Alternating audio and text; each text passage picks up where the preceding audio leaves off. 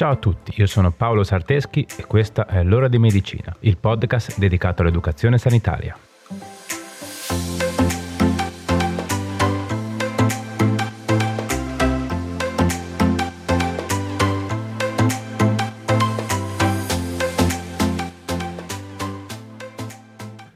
Ciao a tutti e bentornati. Questa settimana parliamo di palpitazioni. Scommetto che molti di voi hanno presente la sensazione che provocano, ma vediamo di scoprire insieme di cosa si tratta. Con il termine palpitazioni si intende la percezione cosciente del proprio battito cardiaco, dovuta in particolare all'accelerazione o all'irregolarità del ritmo. Le palpitazioni sono molto comuni. In alcuni casi sono percepite come spiacevoli e allarmanti, ma raramente sono indicative di una cardiopatia potenzialmente fatale. Anche molti soggetti non cardiopatici, infatti, possono presentare palpitazioni. Come tutti sappiamo, normalmente non percepiamo il nostro battito cardiaco, ma spesso ne diventiamo coscienti e lo percepiamo quando un evento ne modifica l'intensità o la velocità. Quando si avvertono delle palpitazioni è come se si producesse un salto del battito del cuore che provoca un senso di scuotimento al petto o di tuffo al cuore, un ritmo anomalo del battito come uno sfarfallio, un'accelerazione del battito o un ritmo del battito del tutto irregolare. Le palpitazioni vengono generalmente percepite nel precordio, ovvero la parte del torace anteriore allo sterno, nella gola o nel collo, sia in condizioni di riposo che in movimento. Il paziente può descriverle come martellanti, sussultanti, vibranti, ondeggianti o come mancanza o salto di un battito. Le palpitazioni possono essere regolari o irregolari, rapide o lente, parossistiche o persistenti. Per alcuni pazienti questa manifestazione risulta sgradevole e allarmante. Se si tratta di fenomeni poco frequenti che durano pochi attimi, non c'è da preoccuparsi. Quando si verificano senza essere associate ad uno stato patologico, le palpitazioni non provocano sintomi particolari, se non in qualche caso è possibile avvertire un senso di calore o sudorazione improvvisa. Se invece compaiono disturbi associati ad una sofferenza cardiaca e le palpitazioni si avvertono con frequenza crescente, è allora il caso di rivolgersi al proprio medico, che ci potrà suggerire di sottoporsi a qualche esame. In particolare è bene rivolgersi al proprio medico in caso di dolore al torace, svenimento, respiro corto e affannoso e sensazione di capogiri o di vertigini. Ok, quindi, come abbiamo visto, spesso le palpitazioni compaiono in soggetti sani e sono conseguenza di fenomeni del tutto fisiologici, ovvero che non sono collegati a nessuna patologia. Tra le varie cause possiamo citare esercizio fisico, un forte impatto emotivo come ansia, paura, dolore, pasti difficili da digerire, caldo eccessivo e variazione di livelli di ormoni dovuti al ciclo mestruale, alla gravidanza o alla menopausa.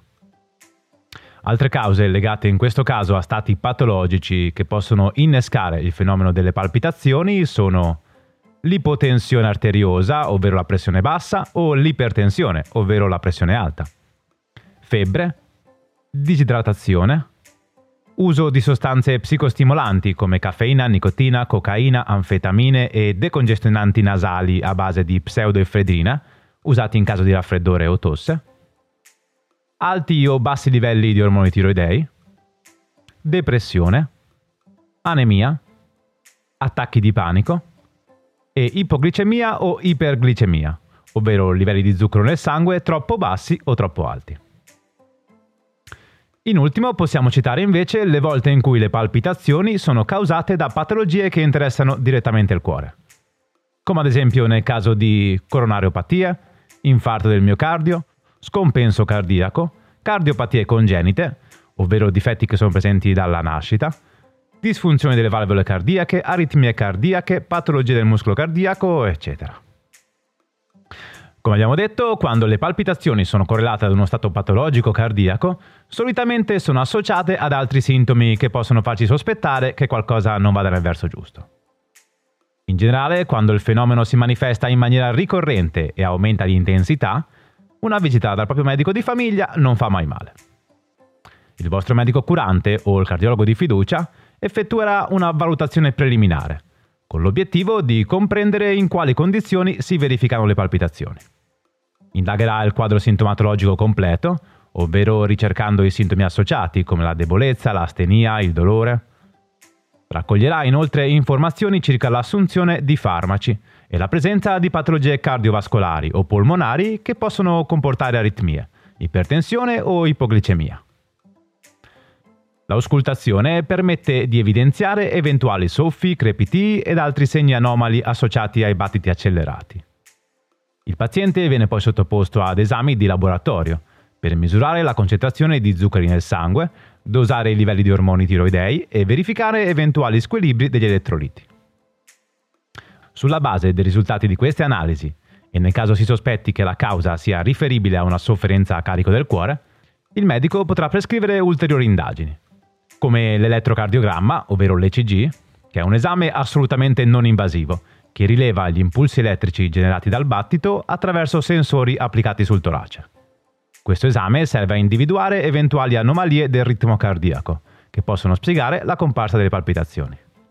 Può essere effettuato a riposo o mentre il cuore è sotto sforzo.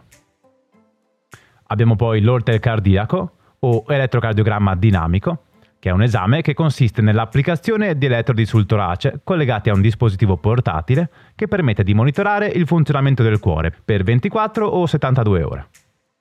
Durante questo periodo occorre prendere nota su un quadernetto della comparsa delle palpitazioni.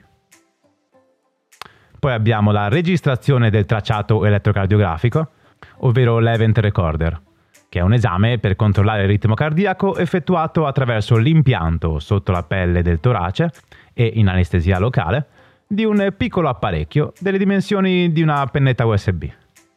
L'esame viene prescritto quando le aritmie non sono costanti, ma discontinue. Ad esempio, compaiono solo una volta alla settimana. Questo dispositivo si attiverà attraverso un pulsante quando si avverte il disturbo.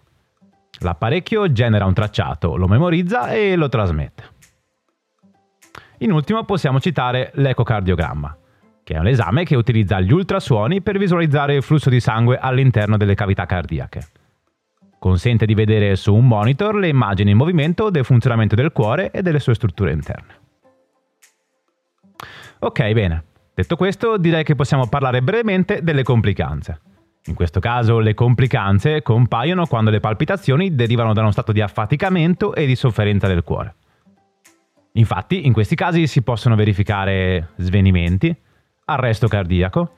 Infatti, anche se raramente, le palpitazioni si possono produrre a causa di gravi aritmie, che provocano di fatto un blocco dei battiti del cuore. L'ictus. Infatti, le palpitazioni possono derivare da una fibrillazione atriale, che può determinare il rilascio in circolo di coaguli di sangue, che ostruendo le arterie cerebrali causano l'ictus. In ultimo possiamo citare l'insufficienza cardiaca, che si verifica quando il cuore si contrae in maniera asincrona per un periodo prolungato di tempo e non è più in grado di svolgere il suo ruolo di pompa nel sangue e nell'arteria. In questo caso occorre curare l'aritmia in modo da ristabilire il corretto funzionamento del cuore. Ok, e con questo direi che la parte teorica la possiamo anche chiudere qua. Vediamo ora qualche consiglio pratico che ci può aiutare a prevenire e a contenere il rischio di avere palpitazioni. Pronti? Dai, andiamo!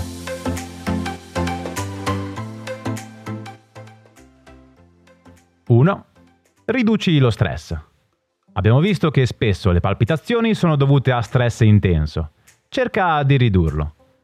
Prenditi dei momenti per te e cerca di non farti assorbire dalla frenesia delle giornate. due. Fai attività fisica moderata e mangia sano. La sedentarietà e una scorretta alimentazione possono aumentare le palpitazioni. tre. Evita sostanze psicostimolanti, come caffeina, nicotina o bevande energetiche. quattro. Non utilizzare sostanze d'abuso, responsabili di fenomeni di dipendenze e che possono generare alterazioni o anomalie del battito cardiaco. Ok, bene, eccoci arrivati alla fine. Spero che la puntata vi sia piaciuta. Nel caso fatemelo sapere, cercatemi sui miei canali social, mi trovate su Facebook, Instagram o Telegram come Paolo Sarteschi. Facile. Va bene, dai, prima di salutarci, come sempre, fatemi ringraziare la mia collega amica Brenda Rebecchi, che porta avanti con me questo progetto. Ovviamente grazie anche a te che sei arrivato ad ascoltarmi fino a qui. Se ti piace il progetto e vuoi supportarlo, condividilo con chi pensi che possa essere interessato. Facci crescere il più possibile. Va bene, dai, direi che ora è veramente tutto. Ci vediamo sui social e ci sentiamo venerdì prossimo con un'altra puntata. Ciao!